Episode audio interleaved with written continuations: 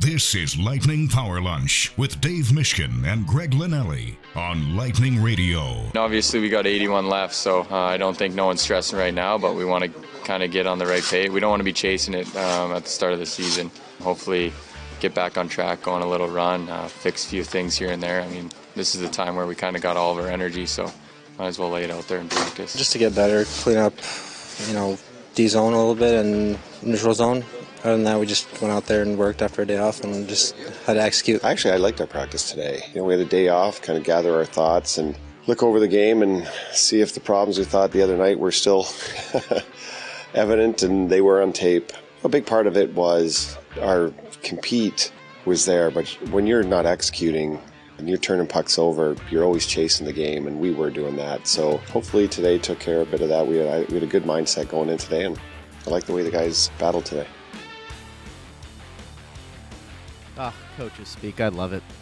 I love it. You know, partner, it's funny. It just it is one game and you hear guys talk about what happened the previous one and it's the only one you can go off of. Understanding mm-hmm. that this is a team that's accomplished a lot over the last couple of years, whether that means anything this year, we can have fun debating that conversation, but I think for a team like the Lightning for the most part who has a lot of guys coming back who have been together over the last few years, I'm curious really what they think after losing the opener and you know their mindset really trying to evaluate what went right and what went wrong how much of it was look we just got to knock off some rust and we've got to execute better. And we understand that it's not going to take one game it may take 15 or 20 or how much of it is really dissecting what happened against the rangers and really trying to to correct all of those mistakes because it, it could possibly be a trend. I always find that interesting when it comes to so early in the season. You know, how much are you really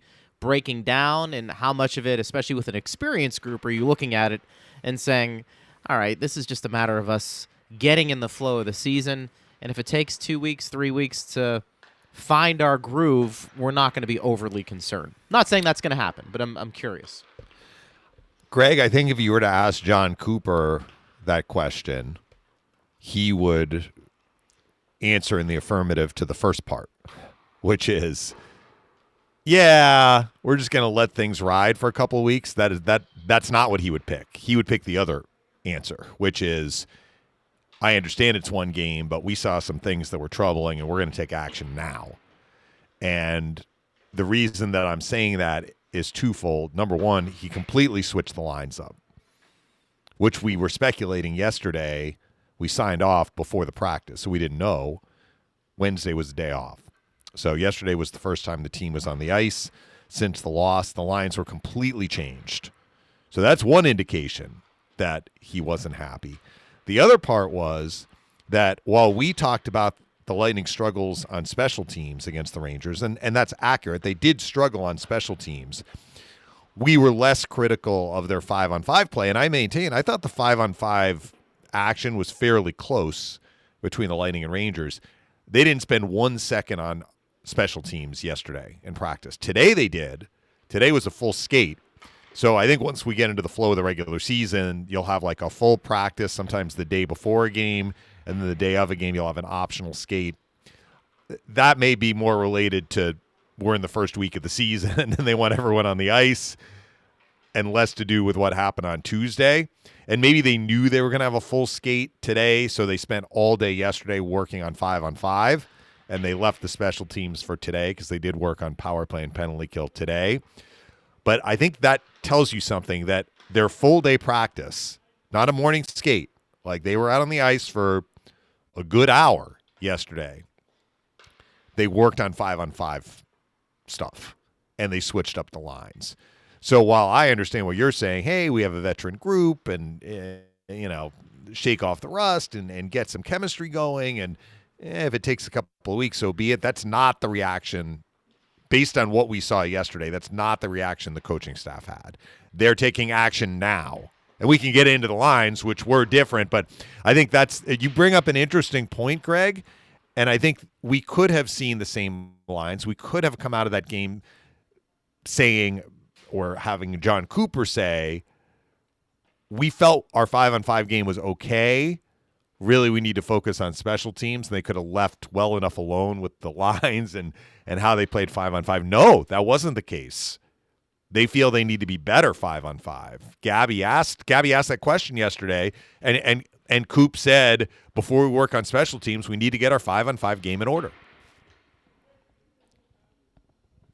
it was after one game and we saw some of these changes. I'm just a little surprised. You know, sometimes you want to give it a few games before Mm-hmm. something is put on the shelves, so to speak. But again, it's an 82 game season, Dave. You've got to make it a little bit interesting for the players, and I think that's one of the reasons John Cooper likes to mix and match. He gives guys an opportunity to play with other players. It's not monotonous the whole way through. I, I acknowledge that's part of it. I, I'm simply saying when I looked at the line combinations today, and Chris Kren is is the guy I retweeted when it came to that. It could have been a number of people that were covering the team where you could have received that information, but the lines today. Hagel points Kucherov, again, going left to right. Paul Stamkos Killorn. Colton Namestnikov Perry. By the way, we took that question about Corey Perry the other day, seeing if he would be on a third line. There, There's your answer. Koepke, Bellemare, Maroon. By the way, I think that is more of a, a line I'd like to see a little bit more of. I, I want to see Perry uh, up a little bit more with guys who I think can push play a bit more than Bellemare and Maroon, but that's maybe for another topic, maybe later on in the show. And you're adding Koepke maybe to help push play on that fourth line. Correct. Correct. And again, those guys aren't going to be playing 15 minutes a night. You're giving Koepke 9 to 10, which on this team for his role probably makes the most sense. Although, again, if he produces, you may see him push for playing time. So, those were the line combinations. So, when I looked at, as we were preparing for the show and we had our, our meeting as a staff uh, around uh, 6.30 in the morning to really bang home everything that we were going to discuss. That must have been a nice dream that you had before you woke up. Now, listen, I will say I was up at six thirty, but I was not prepping for the show. it was like your REM must have been working overtime if you I was- were. That was, was- that was the staff meeting at six thirty in the morning. I was don't know, you are up. You are up at six thirty. I was preparing for the Tasmanian Devil, Ilaria Francis Linelli, but not Yes. not the uh, the Tampa Did Bay she have any input for the show topics? She always has input. She wants she wants the Lightning to be physical, and I appreciate that about her. But you know, when I looked at the line combinations in preparation for the show today, I was. I- I guess part of me is saying I really don't care because I know John Cooper does this, and eventually, once the games really become intense, not to take away from the second regular season game of the season, um, I, I think he's going to stick with a combination that has worked in the past. I was just a little surprised after game one that we saw. I mean, partner, is it fair to say every line was changed? Every line was changed. I mean, I, I, But I, I was just, I was surprised. I was yeah. surprised. Here's the thing. Like I, I agree with you in that how the lines look is probably less important than the fact that he changed the lines. That's really the the takeaway. And I mean, we can get into these new lines that you just you just read out. But what it says is that after a game in which the Lightning were meh, right? But they were more meh on special teams than five on five he dedicated a whole practice yesterday to five on five play. And when you're switching the lines, that's an indictment of your five on five play because it, it has nothing to do with the power play. So, my big takeaway is not that Point and Stamkos are now on separate lines. My big takeaway is even though we felt that the Lightning were fairly even with the Rangers five on five on Tuesday, that standard was not good enough for John Cooper. And I mean, we heard about this, you know, execution. It was executing on the power play and the penalty kill, but it was also how they executed five on five, particularly, I think, after the first period. But some of that was due to the flow of play getting disrupted, five on five flow of play, getting disrupted by all the penalties. Not an excuse. You're going to get games when you have a lot of special teams, and when you're back to five on five, you need to be ready to press on the gas, right? And the Lightning weren't able to do that as well as the Rangers in the second and third periods. So maybe he he felt like the first period was okay and the second and third were a big drop off 5 on 5 or maybe he just didn't like any of it. But he expects more from his team. That's Yeah. basically what where Look, I'm going. With I, I think I think I think you hit the nail on the head. That's that's the conclusion from the changes to the lines for sure. Is that he wants to see better production and better execution too. better execution, better Yeah. production, what, whatever it is, however you want to frame Well, it. it's hard they to produce to be if you're not executing. they need to like be better. you can execute well and maybe be snake bitten, Mm-hmm. but it's going to be hard to produce if you're not executing. Yes. If you're missing outlet passes or you're one and done all night long. Correct. Correct. So that's where we are. As I said before, it's not something I'm going to lose sleep over. I'm not suggesting Lightning fans are. It's just an interesting observation that here we are in game two, and, and John Cooper wants to tinker a bit more, and that's fine. And I would expect probably more tinkering if he doesn't like what he sees after tonight's game. Now, mm-hmm. look, you have a game tomorrow against Pittsburgh, so we may see a different lineup, Dave, because there's you know a couple of guys who haven't gotten into a game. Fortier obviously is is the Yeah. one that we're going to talk about. Carrick, by the way, brought up, but that's I think more of insurance for Right, as a seventh defenseman. As a Right. seventh defenseman. We don't know about the goaltending situation this weekend. I mean, there is a chance because it's so early in the season that Vasi may get tomorrow as well. He will start tonight.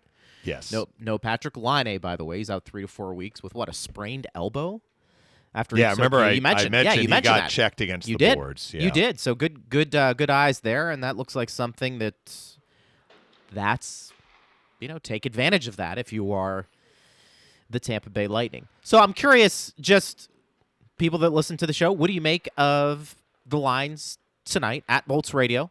If you want to react to it, or at Greg Linelli and uh, at Dave Mishkin.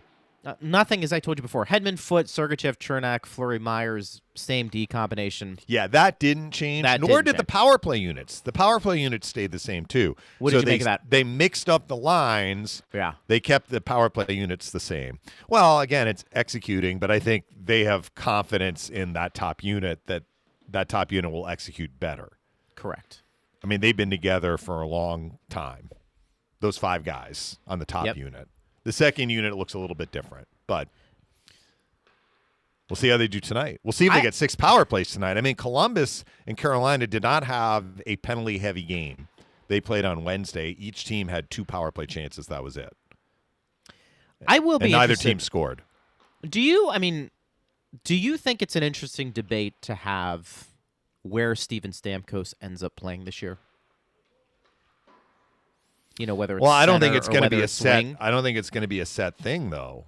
It may be both. Maybe it won't. I think when Cirelli comes back for sure, and unless we have you know other long term injuries that may kind of tip over the apple cart, and, you know you throw the best laid plans out the window. I mean, the Lightning have a lot of centers, so I don't have to use Stamp Stamkos at center. They could choose to use him at center, but I think that what we know of John Cooper, he's going to see how the season is going, and depending not just on where Stamkos is producing the most, but how the rest of the lineup looks, Correct. that will determine where he plays the majority of the time. But he's going to play both, and in fact, in two games, he will have played both. He was the left wing with Point and Kucherov Tuesday, and he's going to center Killorn and Paul tonight. By the way, Killorn at right wing. I, I did not remember this because I asked Brandon Hagel yesterday after practice because Hagel's on left wing, and he's played both. And I asked him if he had a preference, and he he, he said that there are advantages to each. they all do. They all Right. do. They have a preference. He gave well, I mean, what he said was he actually feels that it's easier. This is interesting. He feels that a rim around the boards in the defensive zone, he feels a little more comfortable on his offside. Which remember, I was saying that's Yeah. the harder play because you're turning your back to the blue line. But he goes to the he said he goes to the weak side defenseman. So basically, he's not trying to get it out. He's making a pass. So the puck comes around the boards. He's facing his own net, and he's going back across basically to the left defenseman. That's Yes. what he meant. Gotcha. And look, that's a play. That's that's a play, and then that left defenseman has the ice in front of him theoretically to get the puck out. When he's on his strong side, the puck's coming around the boards. He's picking it up off the boards, and he has that pinching defenseman coming at him. Yes. What he said he liked about playing left wing is if it's a pass on his tape, he can accelerate out of the zone more quickly. So I thought that was a, a good answer, an interesting answer. But then I said, remind me when you were playing with Cirelli and Killorn in the playoffs last year, were you on left or right wing? He said, I was left. So Killorn played right. I didn't remember that as much in the playoffs last year. So as much as Phil says he prefers Killorn at left wing, Killorn has played right wing, and he is going to be at right wing tonight with Nick Paul on the left side. You know what's interesting? It's funny you brought that up about playing on your off wing because I, I, think a number of players do it. One thing I've always heard, partner, about players that do play on their off wing, one of the reasons they give as to why it can work is what what stick or I, I guess for the lack of a better term, what what hand is your centerman playing with? So if if you are a let's say a left-handed shot on the right wing, that would be your off wing, correct? Mhm. For people following along. That it's Like easy- Kucherov. Yes, that it's easier to play that position. I've heard this. I don't, you know, take it for what it is. If your centerman is also left-handed. Yeah, which does not work in the Lightning example Correct. because Point is a righty. He's a righty. ahead. But I Yeah. guess the thinking is you're able to receive passes a little easier because you're you're dealing with the centerman's forehand. Right, but you're know. taking it on your backhand most times. You would, or if you're you know if you're coming down that right side and you can can you elevate the one timer a little bit easier in that? Well, the instance? You know advantage is I in the offensive zone. And That's think what we, I mean. We That's talked what I about mean, this. yes. Your stick blade is in the middle of the ice. It's in a Correct. better scoring position. Well, like I asked Coop about this yesterday, like because the Lightning only have three righties at forward, and only Yes. really one of them plays right wing, Corey Perry. Point and Stamkos are centers, and when when they aren't playing center, really they are playing left wing. Usually, it's Stamkos. That is correct. Yes. So really, the Lightning have four lines, and most times they have three lefties playing right wing. So they have a lot of lefties, and they have some lines that all three of the players are lefties. So I asked Coop, you know, how do you decide which which lefty plays the, the offside, basically? And he said, is you know, you talk to the player, a- and and some guys have more comfort playing their offside than others. In fact, some players like playing their offside, which Kucherov would be an example of that. He's played right wing his whole career. But I said the determining factor has more to do with the defensive zone than the offensive zone. He said absolutely. So all players are in a better scoring position when they're in the offensive zone than they're on their off wing, which is why power Right. plays are set up that way. Usually, at each circle on the power play, you have a guy on his offside because the stick blade is more in the middle of the ice. It sets up the one timer. But when you're not on the power play, when you're playing five on five, Brandon Hagel's comment aside, generally it is easier, maybe easier is the wrong word, but it's more conventional for a winger to be on his strong side and have a greater likelihood of success to get the puck out You're from right. the defensive zone. And that's what the coach is concerned about. The co- well, the puck the puck Yeah. needs to get out of the defensive zone. I should I have to put a this- lefty on the right side. I better Yes. make sure that that guy can get the puck out. It, that is that is a very well thought out point. I should have prefaced it by saying speaking more offensively. So if you've got an offensive player who has to switch sides, it's a little and it's specifically related to the centerman. For those reasons, not necessarily when that winger has the puck and he can cut to the middle of the ice and he's got a clean lane. That helps too. It's more of you're coming down that side and you're able maybe to receive that pass from your centerman easier Right. if in the example I gave you, he's passing it from his forehand compared to maybe his backhand. And I do And think that applies to the righty lefty on defense, which is something that the Lightning really value. That is true. To the point that I think they build their roster in a way that they have I think you're a right. comparable number of righties and lefties because it is easier. It's not impossible for a defenseman to play his offside, and some defensemen like playing their offside. But I think the Lightning as a team like to have the righties on the right and the lefties on the left on defense because it's easier to accept a pass that way Yes. and go Oh. D to D. I mean, it's basically what you're saying, right? You're Yes. passing on your forehand instead of potentially on your backhand or pulling the pulling the puck almost behind your body to make a forehand pass across if you're on your offside.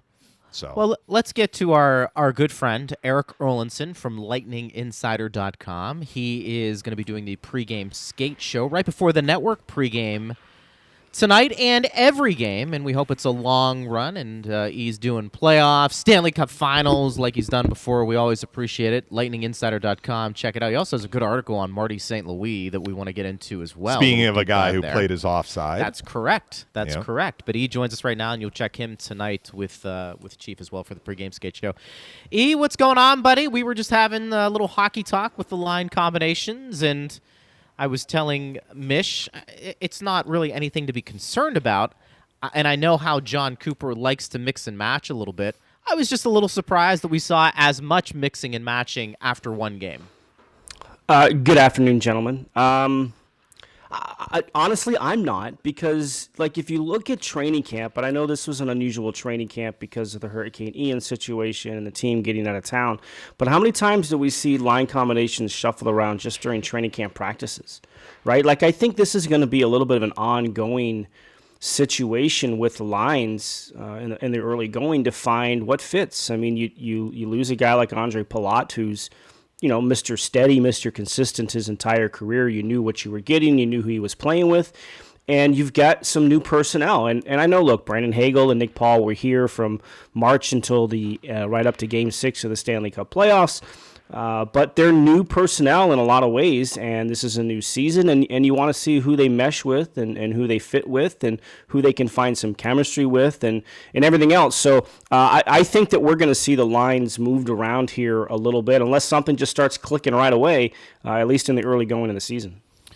Eric, what we talked about in the first 15 minutes, uh, the line combinations getting switched was to me less about the fact that we have different lines and more about the fact that clearly after Tuesday's game, John Cooper didn't like what he saw five on five because they dedicated the whole practice yesterday to five on five action. There were no drills involving the power play or the penalty kill. Today there were. But what did you make of the five on five play? Because uh, like I think coming out of that game, the storyline was the special teams really hurt the Lightning, but clearly Coop saw something that didn't please him in terms of how the Lightning played five on five. Which is a little funny, right? Because after the game, you know, Steven Stamkos and Victor Hedman, even John Cooper said they didn't mind their five on five games. So he must have saw something on tape uh, that didn't stick well with him in, in, in reviewing the game. I, I thought the first period they came out fine. There was a good pace to their game. They were chasing pucks. They were spending some time in the zone. But you really saw uh, through the second and the third period it kind of fade and uh, that's not something we're used to seeing from this team uh, historically over the last couple years. They usually get stronger as the game goes on, and uh, typical situation. And, and Dave, I, I love listening to you call games because it's can't get the puck out again. It's like you can tell exactly when they're in trouble uh, when they when they have issues getting out of their own zone, and and I think that's where it all starts. You get out of your zone clean. Uh, that's where the, the, the transition comes in and everything else. Uh, so I, I think that's the biggest area they want to be able to clean up five on five is how they get out of their own end and can you do it cleanly and without being under pressure to get your offense going because as chief and I'm sure I'm sure I'll get this line out of chief tonight on the show good defense leads to good offense. It always does. Erik Erlendsson from LightningInsider.com joins us here on the broadcast. We're getting you set for Lightning and Blue Jackets tonight. It is interesting. Brandon Hagel going to get an opportunity to be on the first line. Take that for how it is. I'm curious. When you take a look at Hagel from the games that you have seen him in a Lightning uniform, what do you make of him as an offensive player? good forechecker, somebody who is willing to get into the corners, uh, even for somebody who's not big, right? Like he's not a big guy, but he has that mentality to get in there. Uh, I don't think we've seen his offensive side yet on a consistent basis. I think that there's a lot more to his game that we have to see, um, it, and it's tough. I, you know, I, I talked to him in the preseason about the transition coming over last year, and he admitted it was difficult. He didn't know anybody in the room, the systems were different. There wasn't really a time that he felt like he was comfortable in playing at the level he knows that he can play at, and, and certainly the level that's expected. I mean, you know, this when when a team gives up a lot, and the Lightning gave up a lot, a couple first round draft picks, Taylor Raddysh, Boris Katchouk involved in that deal there's expectations on you. It's it's almost like being a first round draft pick. It just comes with instant expectations. And we didn't see the full Brandon Hagel experience. And the opportunity tonight to get to play with Brayden Point and Nikita Kucherov, assuming the morning lines uh, are the same for tonight. I don't have any reason to suspect otherwise. But it, it's an opportunity. Because what was one of the first things that we heard or, or kind of discussed when Hagel was acquired last year? Okay, if, if Ondrej Palat doesn't return, here's somebody that is could be Ondrej Palat. He could be his replacement in a top six role. Uh, so he's going to get that opportunity tonight. But we, we certainly need to see more out of his game, whether it's creativity, whether it's getting to the net, uh, everything else. And and the one thing I really look for for tonight, because it can be intimidating playing with a Kucherov and a point, right? If you're on that left side. Uh, he's obviously had some experience playing with Patrick Kane in Chicago, so he knows what it means and, and what's expected of him playing on a top line like that. Uh, but I'm, I'm curious to see how he feels if he defers too much to them or he gets more involved. Eric, you had a uh, lengthy article on your website up today, a one on one conversation with Marty St. Louis that I guess is also running in the hockey news. And tell us about that article. And I'm just wondering, is there anything that you learned from this conversation that you didn't already know with Marty? Yeah, it was fascinating. Uh, first of all, it, it is part of the Hockey News Legends edition that's uh, currently out. Uh, obviously, way too long of an interview to get the whole thing in the magazine, so the, the entirety of the interview is up on the website. And yeah, you know, I learned a couple of new things, and having covered him for as long as I did, it was it was kind of cool for for me to reconnect with him in this interview to learn some of the stuff I didn't know, like his um, his first game with the Lightning he played a minute 51. Fourth line, didn't see any ice time. He actually has that game sheet. He kept that game sheet. It's in, in his office. Even now, he's the head coach of the Canadiens. It's in his office as a motivator, as something to remind him, right? And we think of the, the chip that Marty played with his entire career uh, that, that turned him into a Hall of Fame player. And he has that game sheet from his first game with Tampa Bay uh, framed right? Like it's something he looks at. We all look for motivation sometimes, for self motivation, and, and he used that. Um, I learned a lot more about that famous meeting he had with Steve Ludzik about 20 games into the season, where basically he said, Hey, I think I can do more. I just want you to know that. I'm not telling you what to do, uh, but I, I, I, think I can do more. I think I can help this team. And uh, Marty got scratched that night. So the, the meeting probably didn't go as well as he had planned. Uh, but a- again, a motivator, an understanding of where his mentality shifted, right? Like hockey culture, you know, hockey players are always brought up team first, team first, team first, where he kind of had to switch his mentality a little bit to be more of a quote unquote selfish approach, which is which is a little different for players to kind of think, but it kind of turned things around for him. So to me, those were two of the biggest things that I learned in this interview with him that I didn't really know before. Uh, but there's a wide range of topics from scoring that triple overtime goal in Washington in the first playoff series win in franchise history, um, the game six overtime, double overtime goal in Calgary, coming back for his jersey retirement, his induction into the Hall of Fame. And we, we touched on a lot of subjects. It was about a 40 minute interview, and I think the final word count between uh, my questions and his answers were about 4,000 words. It's wonderful. I'm curious, do you know who his line mates were that? That first game where he played only a minute, what, 53? You know, I don't. That would have been um, tremendous. Yeah, uh, I, am sure he knows. Uh, can you call him up now? Let's see if we can get him on and ask him that. He hasn't anything going on right now, does he? Uh, well, they're probably still reveling in the uh, comeback victory against Toronto the other night. Reveling. Matt Murray. Uh, Matt Murray. we were talking about that. We, we dedicated a, a good portion of one of the shows to goaltending and how teams value that, I think, w- which I find fascinating. Maybe we'll touch on Toronto here in a second. I wanted to ask you a question about the, the Ryan McDonagh debate. Not necessarily how much the Lightning are going to miss him, because I think they will. You're talking about E. I think even at, his age and for how many games that he's played, I think you can reasonably say that Ryan McDonagh is still an elite defensive defenseman. And the conversation we had a little bit yesterday, I'm just curious. Do you think Ryan McDonagh should be a Hall of Famer because of how good he's been defensively over the years. It seems like you need to put up numbers to get into that elite class, regardless of position. And we make such a big deal about defense, defense, defense, but rarely do we reward somebody who is just specifically focused on defense, outside of obviously the goaltenders, which you can take a look at their numbers and goals against and, and compare that to everybody else. And uh, you understand where I'm going with that. But for a defensive defenseman, as Dave pointed out, you're basically looking at plus minus. And I mean, we can talk about block, block shots all we want, but I'm just curious uh, does the league need to change that perception? One.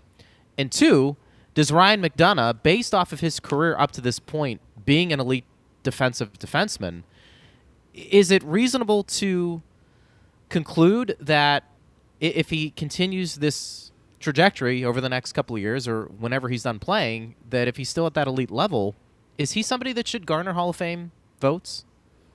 It's an interesting debate. Um, my first instinct is no.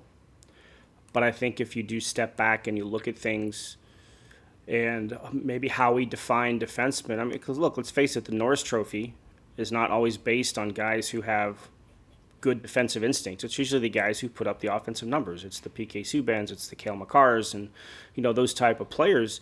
Um, whereas McDonagh never put up great offensive numbers, right? He's never going to challenge uh, for that type of a situation. Uh, but yeah, I, I, think if you look at the way, you know, Ryan McDonagh, how many times in his tenure here did he have the third assist on a play? Right? Like he's the guy who made the play in the zone that sparked the transition up the ice that led to a goal. He's not going to get credit on the score sheet for it, but I bet he had a ton of those tertiary assists, right? Um, so it, it's an interesting debate. Uh, the Hockey Hall of Fame and the way they do things, I believe it's a 10 or 11 member panel that discussed um, that has these discussions. So it's a very small pool of individuals who collaborate on these and, and come up with the Hall of Fame inductions. And yeah, it's it's an interesting situation. I, I again, my instinct tells me probably not, but it's probably worth having that conversation just because of the type of play and again, the guy's never missed the playoffs in his NHL Well, career. I think I think that's everybody's first inclination is no. But again, if you say, and we all do in any sport, pitching defenses win championships and there happens to be somebody who does it really well for a long period of time, and we don't reward that player ultimately at the end for an individual accolade, well, what's what's the point of you know giving somebody praise that he's really good defensively? And if you just to me that's the ultimate reward particularly if there are no awards really out there outside of what the Selke you know, which well, is basically right. But that's what yeah. I mean. That's that's the only really defensive award for any player outside of goaltender. I mean, don't tell me the Norris is. That that's an offensive award, and anybody who, who claims otherwise, you're just you're kidding yourselves. Yep. Here, here's Whatever. the here's the part of the issue with trying to uh, define that. I, I think in this sport in particular you have to watch a guy play a lot. You have to watch him play every day. I mean, how many times have we said it when a player comes in here to Tampa Bay and you're like, man, I didn't know he was that good because you get to watch him every single day and then you see the habits that they create and night in and night out. Uh, so we get that perspective because we watch him every day. I don't know how much you know a committee in Toronto of you know 10 11 players are watching these players on a consistent basis to understand how good they can be defensively switching topics a little bit, Erik, although still tied to defense versus offense. Uh, I learned in the broadcast meetings last month that it was the first time, I think, in about 40 years, that scoring, first of all, was up, but scoring went up in each quarter of last year's regular season. So it started high and it ticked up a little higher in each subsequent quarter. Do you feel that last year was an outlier year or the beginning of a trend where we're going to see more goals and goals continue to stay high, even if they don't go up through the year? At least they stay high through the year. Sadly, I think it's an outlier because, um, you know, I heard Jon Cooper come up with this uh, thought process last year. It was an expansion year, so you've diluted the goaltending pool a little bit and I think that's part of it. Uh, look, I, I, think the game is as skilled as it's probably ever been. You look at some of the players, the young players coming into the league now, Trevor Zegras and, and that um, that generation of players who have more skill than they've ever had before. And, and I think that can lead to more goals. But let's face it, coaches know how to coach defense. You can't teach offense, right? You can, you can put positions and you know set up some plays, and but everything is so instinctual at, at such a fast pace that it's hard to teach offense. But coaches can teach defense. They can take goals out of the game, and we've seen it. We've seen it plenty of times. Uh, certainly in my tenure in covering the league. Uh, so unfortunately, I don't think this is going to be a trend moving forward. I hope I'm wrong. I hope I am, but I, I think at the end of the day, uh, with with the goaltenders maybe getting better and maybe trying to catch up to the shooters, and even with the talent pool reduced a little bit because of the expansion, I, I think that we'll probably come back to the numbers we've seen more regularly over the past few seasons as opposed to what we saw last year. Erik Erlendsson joins us here on Power Lunch on Lightning Radio. E, last question for you. When you take a look at the Lightning's division a bit, we did get into Toronto and their goaltending situation. I thought it took a step back, even though yeah. you may think they're a Stanley Cup contending team. I don't know if they have Stanley Cup contending goaltending, at least right now, even though Matt Murray has the the credentials to say otherwise. I mean, how do you how do you look at their division? Even though we, obviously it's very early, but I mean, is there anything that stood out to you before the season began with the Lightning's division and where some of these other teams are?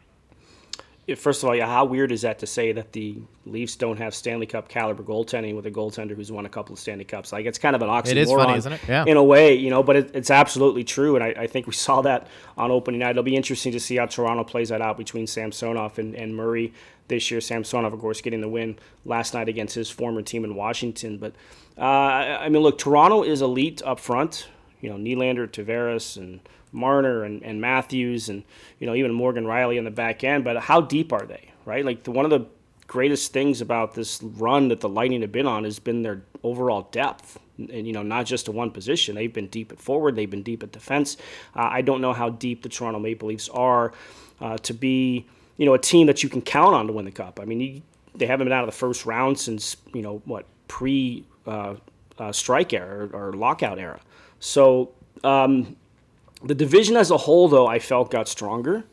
Uh, certainly, the changes Ottawa made, uh, bringing in DeBrincat and adding Claude Giroux to, to the young core and talent that they have. They have Jake Sanderson coming in on the back end, uh, terrific young de- defenseman coming in. Um, they hope they solve their goaltending issues by bringing in Cam Talbot. Of course, he's going to miss the first month plus of the season with an injury that he suffered, so it'll be interesting to see what kind of start the Senators get off to. Uh, I think Buffalo, uh, again, goaltending issues when Craig Anderson's your number one at the age of 41, but you know, they I think they've moved past all the drama that's been surrounding that franchise over the last number of years when when they moved on from Jack Eichel.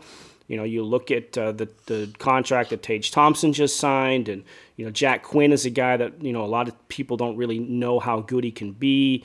Uh, Owen Power is now you know former number one overall pick on the back end, joining um, you know that that team. Uh, so I think Buffalo is going to be a better team. I think Detroit added some talent. I don't know how good they're going to be overall, but I think the talent or the the teams in the division as a whole have gotten stronger. I think Tampa Bay and Florida in particular came down closer to the pack. I'm not saying they're not still above it, but you know I think they came down a little bit closer.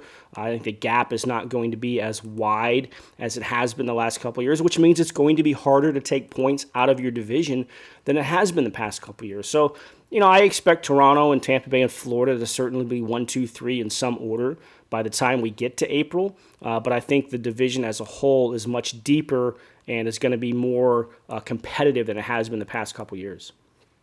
It's all about being competitive, e, and you are very competitive, my friend. We appreciate what you do. Thank you for joining us, and we'll check you out tonight with Chief. All right, boys. As always, a yeah. uh, good conversation, and uh, we'll uh, we'll talk soon. Thanks, Erik. All right, buddy.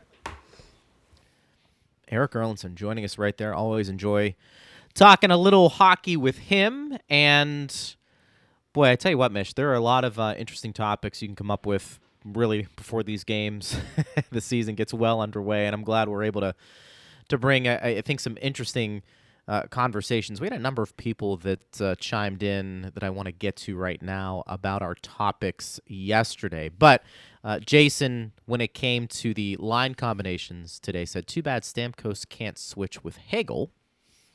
And we may see that at some point, Jason. I, I well, that was understand the line going. the other night. Yeah, and he's maybe that's implying that he'd like to see Stamkos stay, you know, on that first line. Whatever. I mean, look, I, we simply just brought up the line combinations today and and how interesting it was to see where everybody slotted in. I mean, Dave, as we know, Steven Stamkos could be back on that first line after the first period today. And he could. Yeah. That's just yeah. it is. Jon Cooper has a. You want to call it a quick trigger finger? Short leash? quick. yeah, it's it's quicker than than many other coaches, but that it's not just like a quick trigger finger and then he he puts his hand in his pocket, right? Like he still has his finger on the trigger. Uh, TJ said from yesterday, Hetty looking too relaxed and poor decisions on moving the puck up the ice. Although he had best season last year, his turnovers and lack of physical play hurts. Huh. I don't know if I agree with that. Yeah, I mean, how many years has he been a Norris Trophy finalist? I mean, I think when when you're basically you've got the credentials of being an elite player and a Hall of Famer, and you're still basically competing and performing at that same level, is that is that what we would call nitpicking? Yeah. At Look, somebody's credentials? you want to say he termed it as nonchalant or however he put it with uh, Hedman was part of the group in terms of not executing as well as they needed to. Yeah. They didn't move the puck at the right time to the right place accurately. And it could You know- be it wasn't all of those things all the time, but maybe they made the right decision, but the pass was not tape to tape. Or the pass was tape to tape, but it was to the wrong guy. Or it was to the right guy and it was well executed, but it was done an instant too late, right? That's executing. Let me say this. Let me say it, it's something to keep an eye on. And it it probably speaks I think they go hand in hand. Jan Rutta's ability to play with Victor Hedman was underrated. I think Victor Hedman and his ability to allow Jan Rutta to play the minutes that he did, basically coming over from Chicago and not having a ton of NHL experience. Uh, What I'm saying is, Dave, I think those guys complemented each other very well. And now you're breaking in. Again, if the defense pairings stay this way for an extended period of time, a player in Cal Foote who is younger than Jan Rutta, is younger than Jan Rutta, doesn't have the experience at this level. You know, we talk about chemistry at the forward position. Sometimes it, it's instant, sometimes it takes time. Hedman's playing with a- younger defenseman who I think still is trying to figure life out in the NHL. Dave, that's going to have an impact. Maybe lesser, maybe less of an impact with an all world defenseman like Victor Hedman. Mm-hmm. But I don't want to minimize the comfort level Hedman had with Rutta the last few years. Understanding that the both played with different guys at various points in their careers as a member of the Lightning. I understand that. But a good portion of when Jan Rutta was here, you could sit there and say, well, he's going to be he's going to be paired with with Hetty. You know, it's going to change a little bit once playoffs start, but you know, regular season he's going to be playing with Hetty and and that's how it was. And you know what? They performed pretty well. And now you break in a new guy, even though he's not new to the team, he's new in that role, playing with a Victor Hedman. And I'm not saying TJ's right, but I think we need to give that pairing, I think just like we do Sergachev, Cernak, Fleury, and Myers, Mm-hmm. a little bit of a filling out process. I think that's fair. Yeah, I mean, I this don't know how why you feel about it. Well, we talked about this topic. It was one of the things that we talked about through training camp Yeah. With him and Sergachev. Not that they're new to the team, but they may be new to a different role. And it's not like that's why we talked about it. I mean, look, if he, he just slotted right in and and we we didn't notice any kind of a an adjustment period, that would be fantastic. But I think that's one of the reasons why we spent time talking about it is there was an expectation that it may take some time. But you know, Jon Cooper has options there too. He doesn't have to keep the defense pairings the same. He can mix them up. Sure. He can take away ice time. He can give ice time. But for tonight, the D pairings are the same that they were on Tuesday. Yes, that part is is true. Let me go to let's see here. Basil, our good friend, who's back with us. By the way, kudos to everybody out there who you laid it out there the other day, Dave, about just when you switch homes. uh, I'm talking Yeah. about the radio and the broadcast. It it's going to take a little time for everybody to get used to where we are right now. Tune in app, uh, 1025 HD2, and obviously the bone for games uh, on terrestrial radio. So we understand there's a little bit of a change. We appreciate all of you who have found us and continue to listen. We do. Basil, one of those guys, says Greg and Dave, great to have hockey back in my favorite podcast. I'm in Cleveland and heading to Columbus for the game. This was yesterday. Can't wait. Go Bolts. Sorry for what my Guardians did to the Rays. Well, listen, we can't. We we don't have any control over that, Basil. But No. we do appreciate. I'm impressed that living in Cleveland, he likes the Lightning as much as he does. I, I does he? Li- yeah, he may live in there. Um, also He's a talking about- regular contributor, though. He is. He is. He is. He also said McDonagh's offense was underrated, likely because he's not called upon to score, but he creates the play that leads to Yanni's goal in Game 7 against the Islanders, and that play that leads to Colton's game winning goal in Montreal in Game 5. His spin move against the Islanders would have been legendary if not for Pollock's save. Yeah, but scoring one goal, even if it was a sensational goal, I'm not sure that would have tipped the balance in this Hall of Fame discussion that we're having. But there's no question McDonagh has and and had in his time with the Lightning offensive ability. He just was focused more on defending. He got the toughest assignments defensively with Cernak. He did.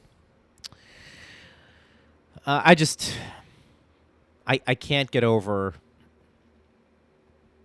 We put a lot of emphasis in in defense in any sport, and you've got a guy who's elite at that position. And many times we we penalize them when it comes to accolades or even in consideration for the Hall of Fame.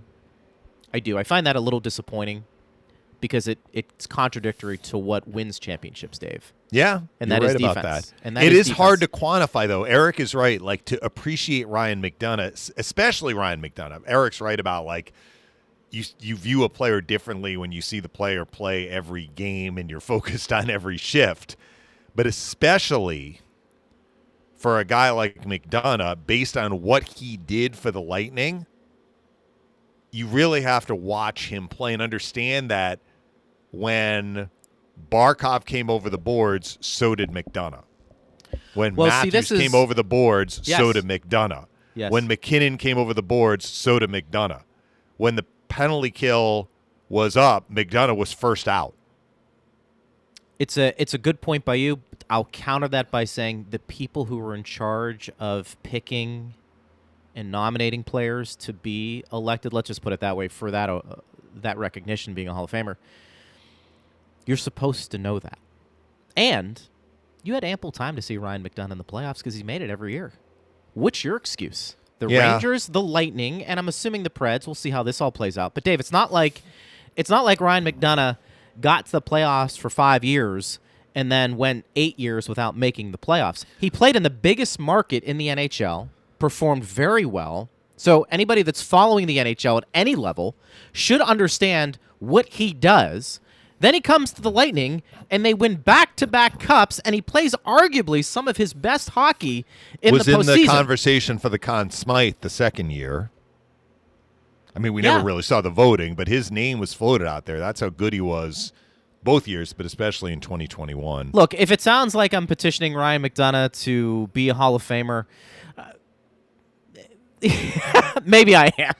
maybe I am. But I, I, I just I think in general, if we're gonna have these awards, Yeah. you got to be better. it's difficult recognizing. though because he comes up for for candidacy years after these playoff runs happened, years after he retired, and the committee is looking at basically a paper application, Yep. right? I mean, it's not on paper, but you know what I'm saying. Like they're looking at tangible evidence of, excuse me, a player's excellence, and the best kind of tangible evidence that you can have are stats.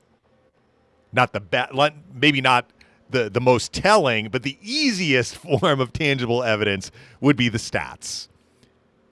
That's the easiest place to go. But it's lazy.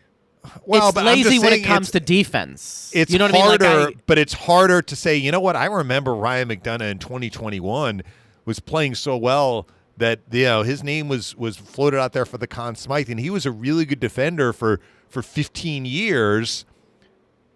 That's a harder argument to make. yeah, you know, right? y- y- you're you're right. But I'm like, not saying it's right that they that they would dismiss him. I'm just saying that it's easier to So- look at numbers. You, but every sport that recognizes defensive players, baseball, you could go to Gold Gloves, correct? Ozzie Smith, maybe the Yeah. greatest defensive shortstop to ever live, was an okay hitter, pretty Yeah. good hitter. But I mean, we remember him. But baseball is a way to tabulate mistakes too. They're called errors. they, they do. You know, like do. well, I guess you could say really have hockey's minus. You could say plus minus. Yeah, but I you mean, could say plus minus is hockey. An error is attributed to one player. A minus is not always attributed to one player. I'm- Sometimes they're in the listen- wrong place at the wrong time. So if you if you play, let's say 500 games in baseball and you have two errors and you play shortstop, that tells you something. It's harder to look at McDonagh, and I just brought up yesterday, he has never been a minus player in any regular season. And his worst plus minus was plus seven, which a lot of players would be really happy to take. That is his low water mark. which is incredible when you think about he was probably going against the other team's best players Yes. for a, for a number of years. So those But it's not the same as a shortstop Understood. playing 500 games But- and but- having. I mean, maybe no short. I don't know enough about baseball. And I know- maybe that's never happened. But you know what I'm saying? Like having a low error number over a period of time in a position that fields a lot of balls Listen. is a tangible, like way of looking at how good a player is defensively in baseball. in every sport defensively you are able to recognize somebody's defensive prowess with more statistics individually that back it up. I Yeah. just told you about the errors in baseball. Basketball, you can do block shots, you can do rebounding, Mm-hmm. you can do whatever. There, there's there's numbers out there. With football, you can do sacks, you can do interceptions, you can do tackles. Right. Understanding hockey limits you in terms of what you can build up on your resume when it comes to individual statistics. That being said, I think that's more where you one have to take into consideration probably the plus minus more for guys like that. Two, come up with more statistical numbers that equate to the player's greatness defensively, which hockey is taking that turn. We, we talk about mm-hmm. analytics, Dave. This is probably where it helps the defensive players. It's just not as mainstream as a block shot or an errorless streak. So I, I Maybe there's understand a it's way hard to, to quantify it. Yeah, so maybe, and again, I'm not a fan of a lot of these extra stats because I don't think that they really they're they're giving you like Alaria's finger painting, right? no, That's no Which, by, offense. to which by the way, which by the way, I have right here. Okay, there you go. So you look at that and then compare that to like a digital camera taking a photograph of something. Yes. Like there is a difference. Having said that, Yes. I wonder if there's a way in hockey to quantify like quality minutes on the ice. Like if you're a defenseman, because we just talked about, you know, he's seeing the toughest assignments. A McDonagh, or pick your pick your defenseman, Jacob Trouba with the Rangers. Like we Yes. ta- talked about, him and K'Andre Miller are going to see the toughest assignments in terms of the best players on the other team. Maybe there is a way to quantify quality minutes or hard minutes defensively and how effective a player was at limiting chances or limiting goals anyway. But again, hockey's tricky because a defenseman may earn credit for the goalie performing like larceny, right? Like maybe it would be a goal if not for the goalie bailing out his teammates and the defenseman gets credit for that and the defenseman takes blame for actually defending well and the goalie gives up a softie. That's why hockey can be tricky to kind of pinpoint on one guy, except for scoring. And even scoring, sometimes, like guy gets a goal and he really didn't have to do very much. It was more the assist. Sometimes an assist didn't really have to do any much, and the guy who scored the goal did all the work. But we see that, you know, the Stamkoses and the Crosbys and the Ovechkins and the top scorers regularly score the most, right? So it's not like some fluke. And that's why they look at the body of work, and that's a tangible like stat that you can kind of sink your teeth into. Defending is harder. It's uh, defending is hard, but it's harder to kind of pull out one player in the group of 5 plus the goalie that are trying to defend and say this guy really impacted it in a significant way. You have to watch. You have You to do. watch and see what the player is doing on the ice. You do. And once the game is over, it's hard to look at a stat sheet and, and really pull that out of the stat sheet. Uh, We've kind of perfect. been saying the same thing for, for 10 minutes now, but I think the fans understand where we're going with that. I think they do. I think they do. But look, it, it was fun to debate, and it got us through some shows, Yeah. and that's why we did it. I do think the Lightning want to score more tonight. I think more than one would be would Yeah. be nice. But I, I think that again it goes back to how are they defending. And there's no Laine tonight, and that will affect Columbus's power play, but it'll probably affect it less tonight than it did Yeah. the opener. They didn't get a power play until after Laine was hurt, and then they had to shuffle their unit. Now they have this Kent Johnson who's coming in for Laine. He's going to be on the second power play unit, but they're ready. Like if they get a power play, their units are going to be ready to go. And I think the Lightning need to be better on special teams and they need to be better five on five. But at the end of the day, I, I still think they want to be able to defend. And even without Laine, there are some skilled guys on Columbus. Columbus set a franchise record last year, as a lot of teams did that are newer, not the Rangers necessarily, that have been around since the beginning. Sure. But the newer teams, many of them set a franchise record last year for goals scored as scoring was up. Columbus was one of them. Columbus can score. Cole Sillinger is a really good player. We know how good Johnny Gaudreau is. Zach is a terrific player. They have guys that can score. And I think it will be a priority for the Lightning tonight. And we're going to recap both games on Monday, tonight's game and, and the Saturday game against Pittsburgh. It's going to be a priority tonight for the Lightning to make sure they take care of business in their own zone. And as Chief says, defense leads to offense, but the defense part needs to come first. It's a good point by you. And let's end on this. Anthony says, You guys spent 20 minutes on the Leafs goaltending, but forgot that Murray basically has the same salary as Campbell. Bad front office decision, as we all agreed. Hope to see Coots in the Art Ross conversation. My second wish after the cup for the season. Well, so maybe it was that Campbell didn't want to stay, too. That could have been it. Could have been it. We don't know. I think they wanted to keep Campbell. I, I- mean, I understand I what you're so saying, too, yeah. Anthony. That was what we heard from the Leafs last year. So maybe Campbell said, you know what? I'm out of here. And he was a free agent. he had the right to do that. he did have the right to do it. And maybe he wanted, maybe he felt that he needed more from the Leafs. And when Edmonton came a calling, he's like, you know what? Yeah, I played with Matthews and Marner, but now I have a chance to play with McDavid and Draisaitl, I mean, that's a great point. and I'll take five million. Yeah, it happens. I mean, it's up to the player. it is. Maybe he was willing to take five million from Edmonton, and he wasn't willing to take that from Toronto. I mean, the money's basically the same. Not going as far, either in either market. if Right. you're looking at taxes and everything like that, so that obviously didn't come into play. But the point is that the player has earned the right absolutely at that point to go where he wants to go. he does. And I'm going to maintain that, you know, I think the Leafs wanted him back. They just couldn't make it work. And and look, circling back to yesterday's show, you were like trade one of the other guys to free up money. They could have gone that route, but maybe they couldn't. Like it's not just trading, let's say Nylander as an example. It's not just trading Nylander, it's trading Nylander to a team that can absorb the salary because whatever is coming back can't eat up the money that you need to potentially sign a Jack Campbell.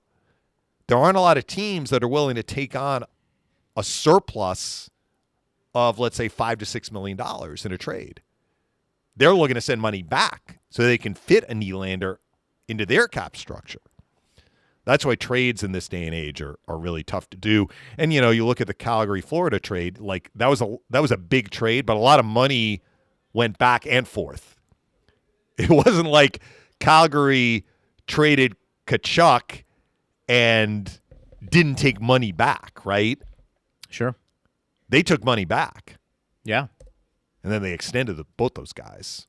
Or I guess Huberdeau had a had a deal, right? Or did they extend Huberdeau? They extended MacKenzie Weegar. I remember that, seeing that. Yeah. So, and they extended Kadri. Obviously, they signed Kadri. So. They did. Good points. Good talks. We'll do it again on Monday in this setting, but I will talk to you, partner, tonight. The game's at seven. Yep. Network pregames at six thirty. E and Chief will be doing their thing at six. Check it out on the TuneIn app, of course, and that's where they'll be. And then um, we're gonna have the game on 102.5 The Bone, the TuneIn app, and Strike 102.5 HD2. I Yep. believe I hit all three of them. Yep. So if you want to, if you're in your car, put on the bone Put or on put the on the HD channel. If you are not in your car, you can listen on the TuneIn app. You can also Love it. listen on the Bones digital channel, but Yep. I'm not going to complicate things anymore for the folks. Where you found us today, you can listen to the game. Love it. All right. We will be with everybody on Monday, but partner, I'll talk to you tonight. Thanks to Steve Ersnick. Thanks to all of you for listening. We always appreciate it. Thanks to Erik Erlendsson as well. You have been listening to Power Lunch right here on Lightning Radio.